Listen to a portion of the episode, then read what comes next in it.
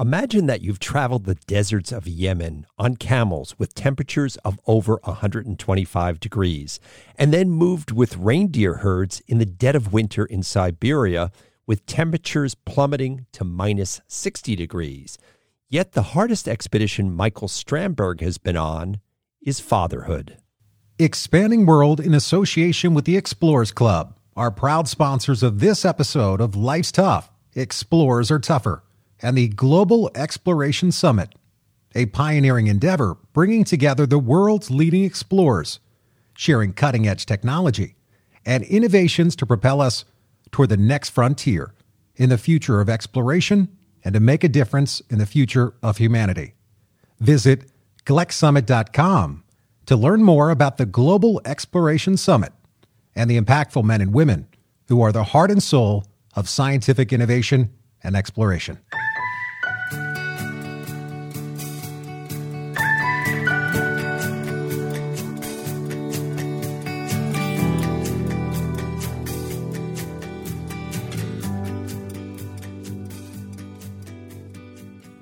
This is Life's Tough, but Explorers Are Tougher. I'm your host, Richard Wiese. If you're new to Life's Tough, I'd like to welcome you and tell you a little about myself and the show. First of all, I love the outdoors. I always have, and I always will. And I've also been surrounded by explorers my entire life. My father, Richard Wiese Sr., was the first man to solo the Pacific Ocean in an airplane. The New York Times called him the lone eagle of the Pacific. Some of my fondest memories were standing out on our lawn underneath the stars with my father telling me how explorers use the stars to navigate. I guess we talked about a few other things as well. And speaking of talking, I host a television show called Born to Explore. It's on PBS stations around the country, so please check it out. And finally, I've been president of the world famous Explorers Club.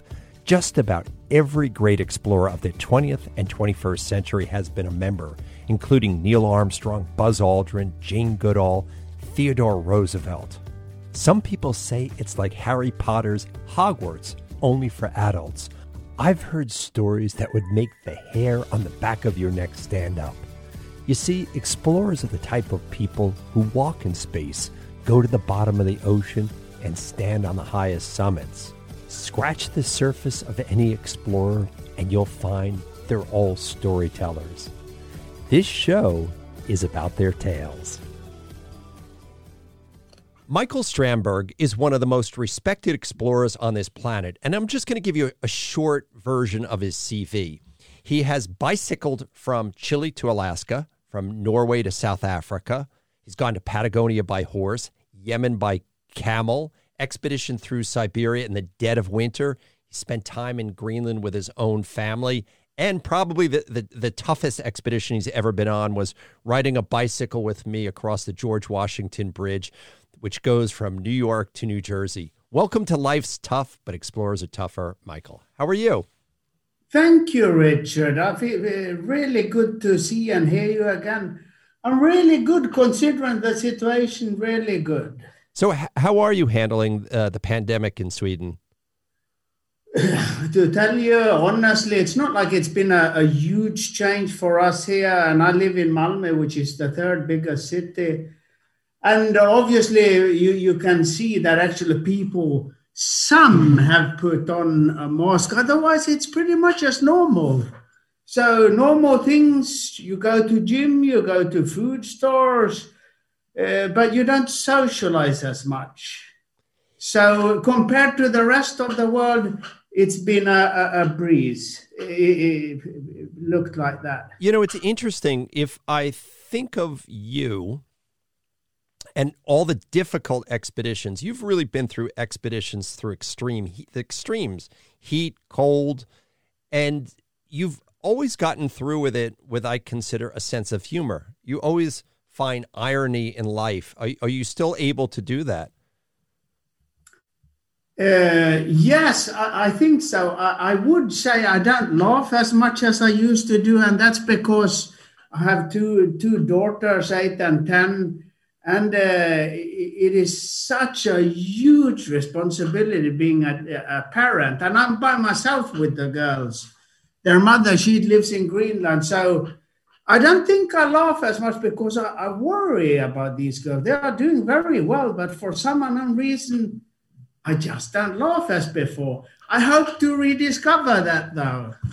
So, uh, are you telling me that being a parent is tougher than being on an expedition in 126 degrees in the shade in Yemen or in Oymyakon, Russia, where it's minus 60? Is it is it tougher to sort of handle sort of the psychological dynamics of a family versus being on your own? Well, when we met last time, I didn't have any kids, and neither did you. We had five between the two of us. We luckily we started late; otherwise, we would have had fifteen. I, I agree. I agree. I agree. And and well, the thing is, I had no idea, Richard, that you could feel so much love for for human beings. And I, eh, when eh, you know they first arrived, I felt love, but for each day passing, I even love them more and more. And now they're kind of growing up, and and it's the best people on earth that you deal with. So I worry for them. So we did this bicycle trip, uh, six weeks together this summer, and they've never ridden a bike, and and you know the chaos initially the problems were, but they they they got a handle on it. And to spend these six weeks together with this lovely best expedition I've ever done. But I worried more than any of the others. But you have given a leg up to them that most kids I know, where I live in Connecticut, the idea of going on a day trip on bicycle with most uh, kids and their parents is something beyond what they can do. So, you know, for parents out there, how did you lead that expedition? Oh, my, my worries first when we went to the, it's a near park here and they couldn't get up on the bikes, they fell. But they, it seems like they have an attitude that uh, I, I don't think I had that. They just get up and they get on with it. And they are positive, happy. So we set off and I couldn't cycle behind them or next to them because when I saw how close they were to, to a serious accident, I had to be either, like, you know, uh, uh, way in front or behind, hoping things would go well. And it did.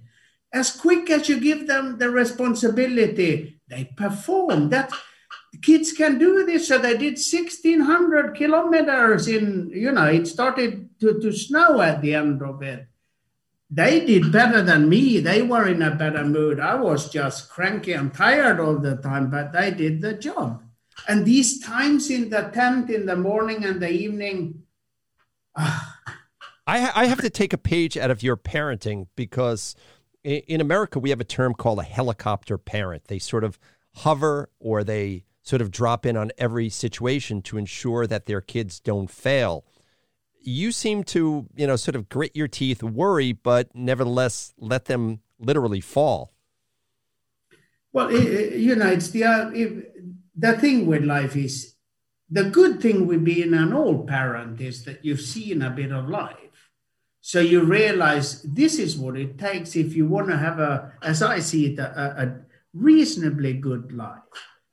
You have to live so even though I'm worried, and I am, as you call it, to a certain degree, a helicopter parent because I take them to football practice, you know, and I feed them all. The, it's not like they do a lot of things. They just got in here, and I heard they just threw all the things on the floor and went in for the iPads.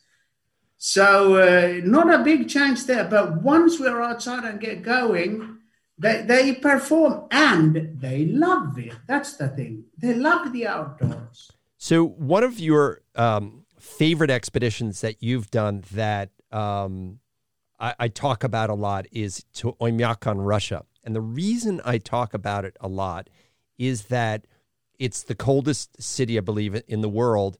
And when it's cold here in Connecticut, I always in the kitchen go, Alexa, what's the temperature in Oymyakon, Russia?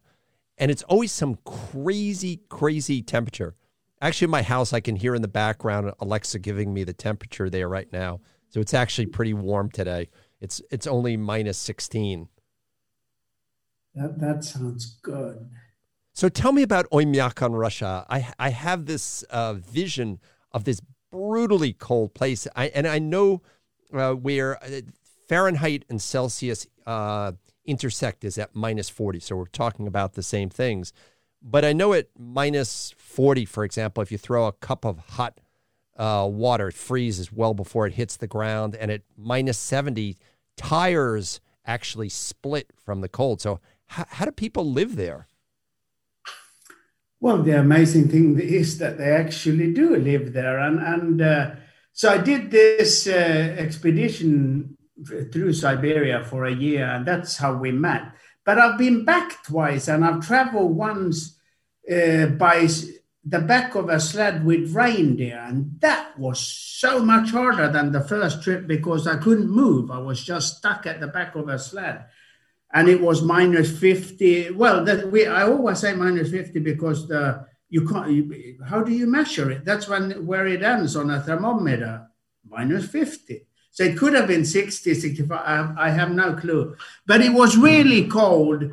And what I learned was, you know, that the original gear of fur and so on is, is so much better when it comes to not moving when you're stuck at the back. So I just swapped all the modern gear against that and it worked really well. But it's nothing you, you use when you're skiing. And people, of course, they are used to this. And, you know, they lose the tip of their noses here, you know, all this.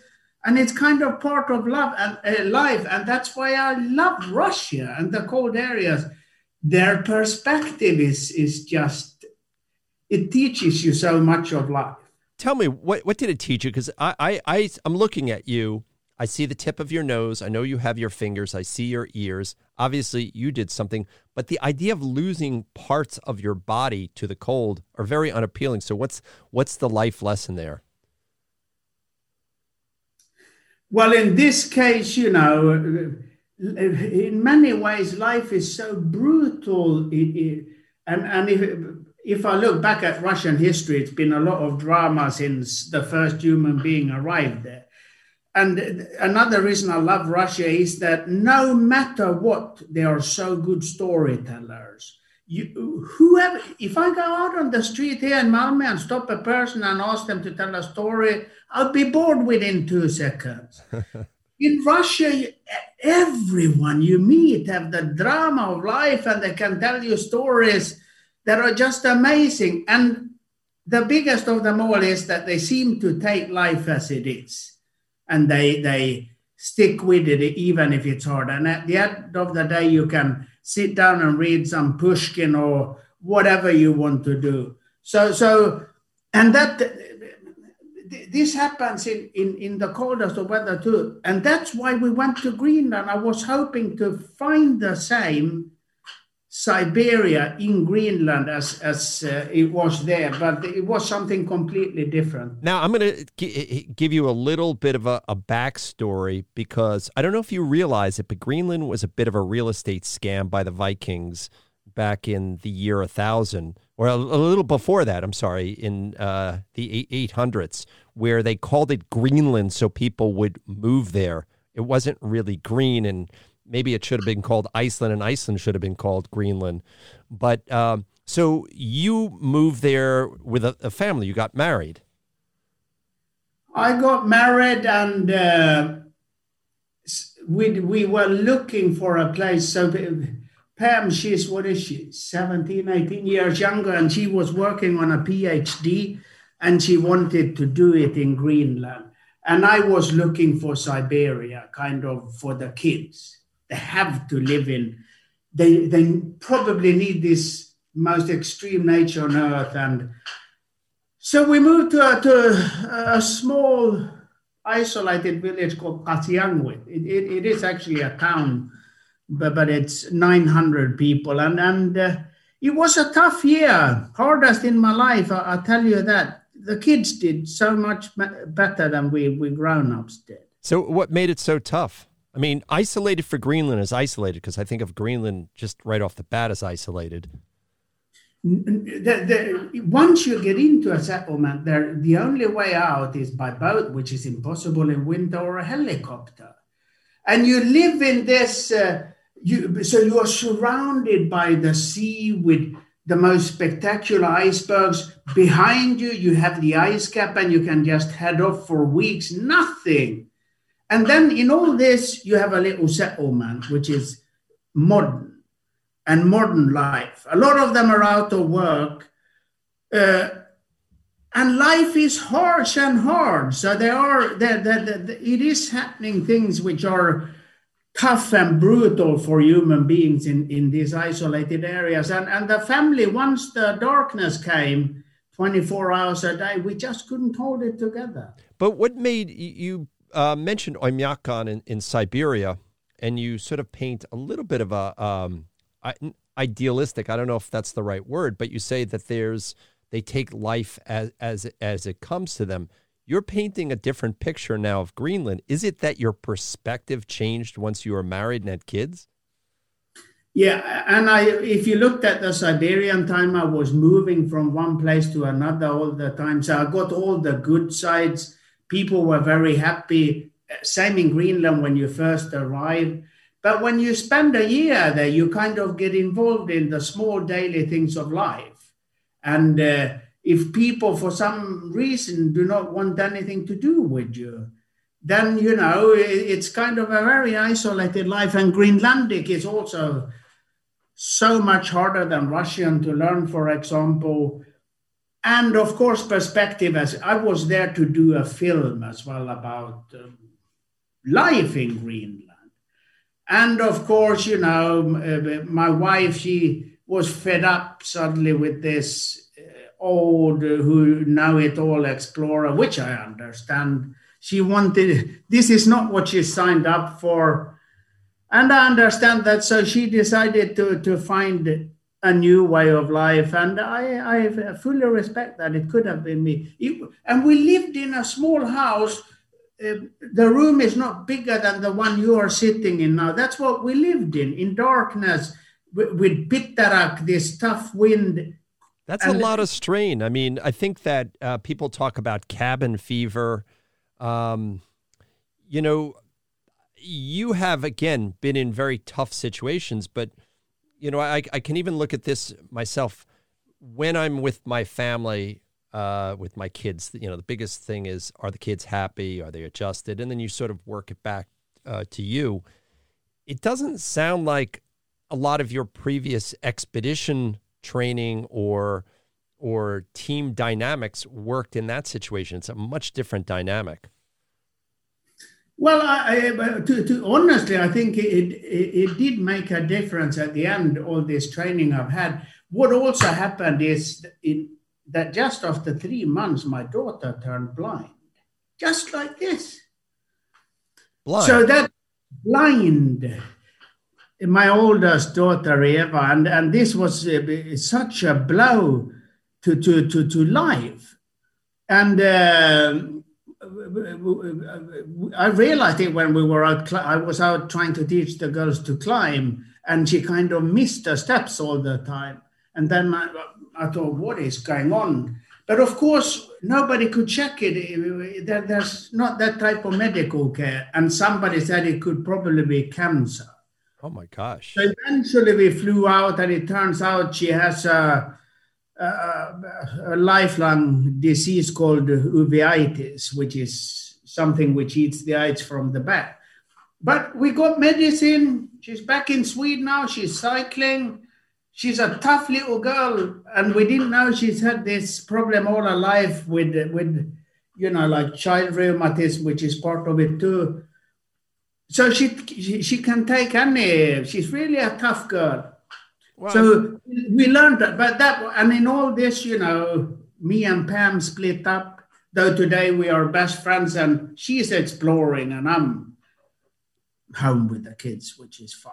So, I mean, I hate to have you sum up such a dramatic experience, but what did you learn most about yourself in life during this whole process? life is the way it is. And you just, the quicker you accept that life goes up and down all the time, the easier it will get.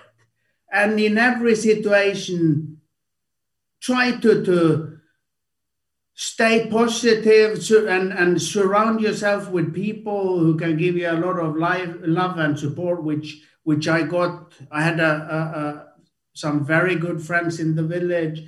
And you know, these things happen. So on the paper, of course, you know, your wife leaves you and all this, finds another man. This is difficult. Of course, it wasn't easy, but I understand it. And it could have been me. It, during these circumstances with your daughter going blind, just chaos.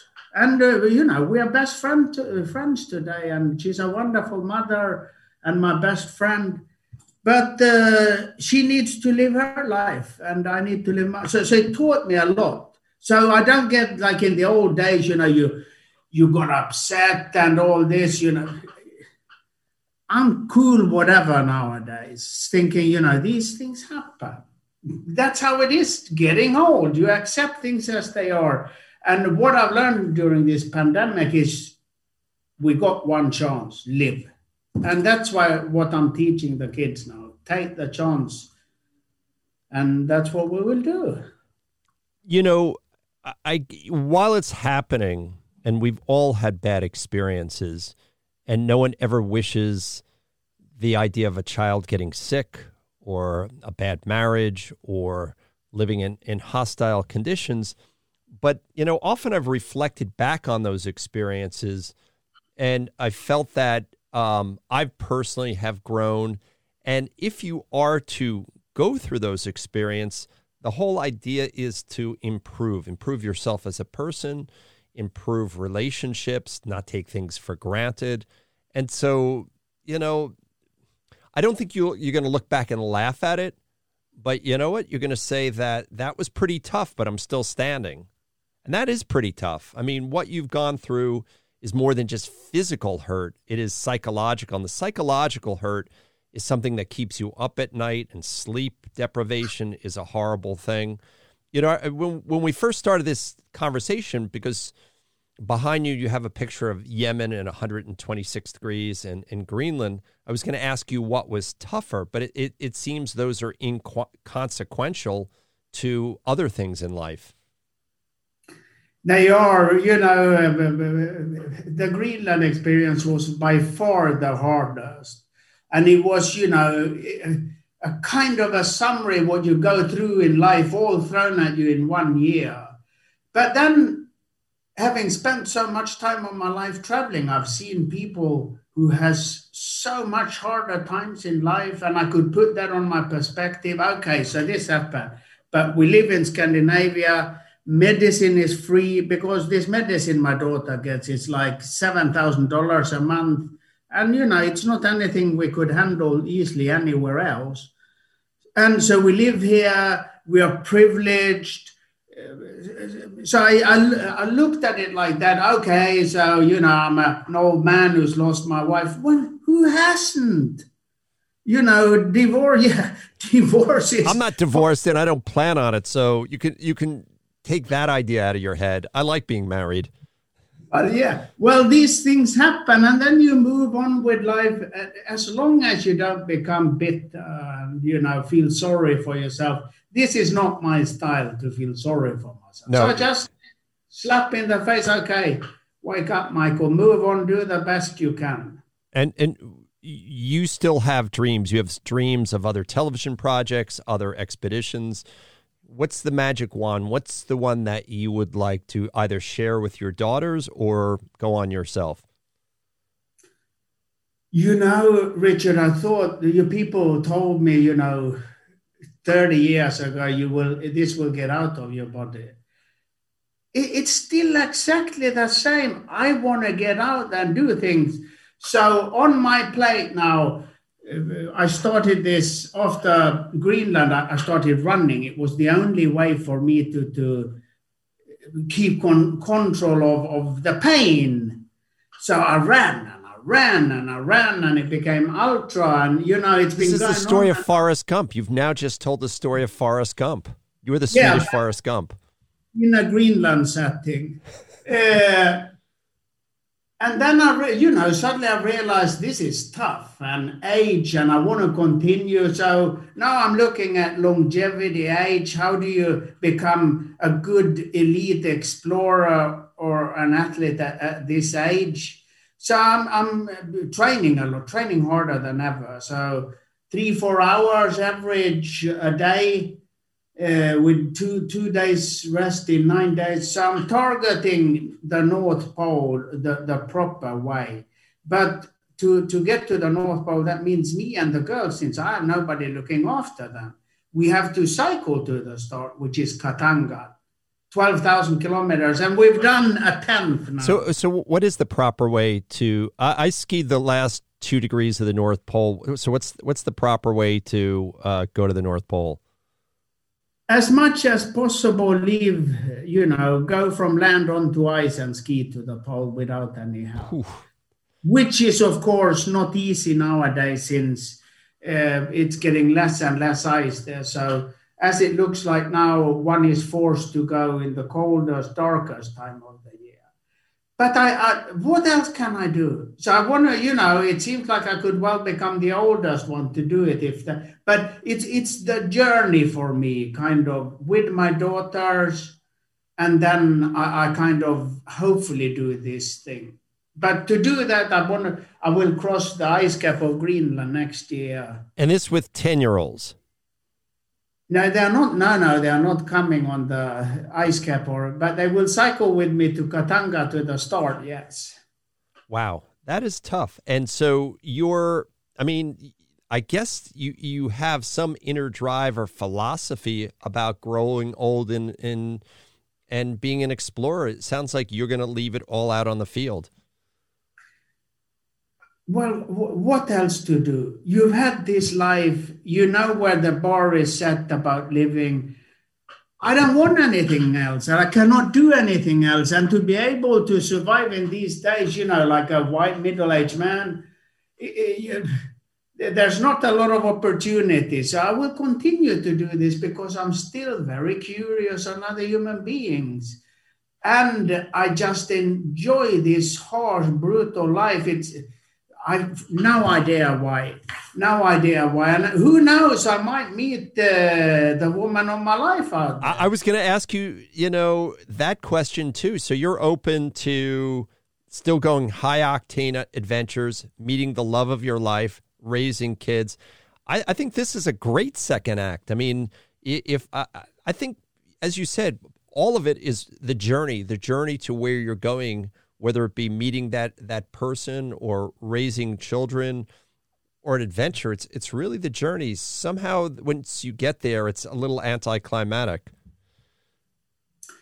It is. You know, another thing you learn, of course, is to enjoy every day en route, both the difficult and, and the easy days. And being out with, with my daughters as I have it, it's the most fulfilling time of my life to see their happiness or they are part of this life. They turn up next to you and ask how are you doing dad? You look tired because they want to tease me all the time. And uh, when you see they bloom out they love people they meet it's it's a privileged life too because the only people they meet are other people who are oh who are these girls who are doing because they create a lot of attention when these two little girls with a lot of gear on their bikes turn up like nothing has happened. So they and they like the attention they get. Uh, you know, here they come, the Strandberg daughters. They like it a lot, and they want more of that. The older one with the eye disease, she doesn't care about these things. But Dana, she she likes it. She wants to be in the center of attention. So it, it has a bit of everything. Most of all, we get tighter as dad and daughters. And and the love we feel for each other is just enormous. My my point of view i guess they could say something else. You know michael I, I think that and we only have a minute or so left but the greatest expedition that you and i and we haven't done it together has been parenthood raising kids being active with them being part of their life uh, feeling satisfaction from that. And that's that's something to be very proud of. That makes you in in my book a very rich man I agree very much. And I just realized you climbed Kilimanjaro. How old were you? I, I was 11, and I wouldn't do it with my kids. Uh, I, I don't. They they need snacks every 10 minutes. So uh, you've been you've been a, a more of a taskmaster than I have. I'm feeding them something every 10 minutes. These huge costs of the expedition have that because you have to feed them time, keep them happy, cookies, sweets. You do things that you're not allowed to do, but so you you know you say if you do it today, you might get McDonald's or something in the evening. They do it. You, what, what can you? That's life. You have to take away these things which might be important to you. That is not right or wrong. But if if it makes them happier, you do it. You know, I started this um, broadcast by saying that you're one of the most respected explorers I know, and and that respect for you continues. But you're also one of the toughest guys, and have one of the biggest hearts. You know, scratch the surface of Mikael Strandberg, and you will find a huge heart. Mikael, thank you for being on Life's Tough, but Explorers Are Tougher. You're a tough guy. I feel honored indeed. You, you almost made me cry now. Those were nice, nice words, Richard. Thank you. You're welcome. Every great expedition has to come to an end, but that doesn't mean we can't stay in touch. Send us your favorite expedition pictures and tell us about your most memorable journeys, large or small. All right, get something to write with. Here are my coordinates www.lifestough.com slash explorers. One more time, www.lifestough.com slash explorers. That's it for today. Hope to see you out on the trail.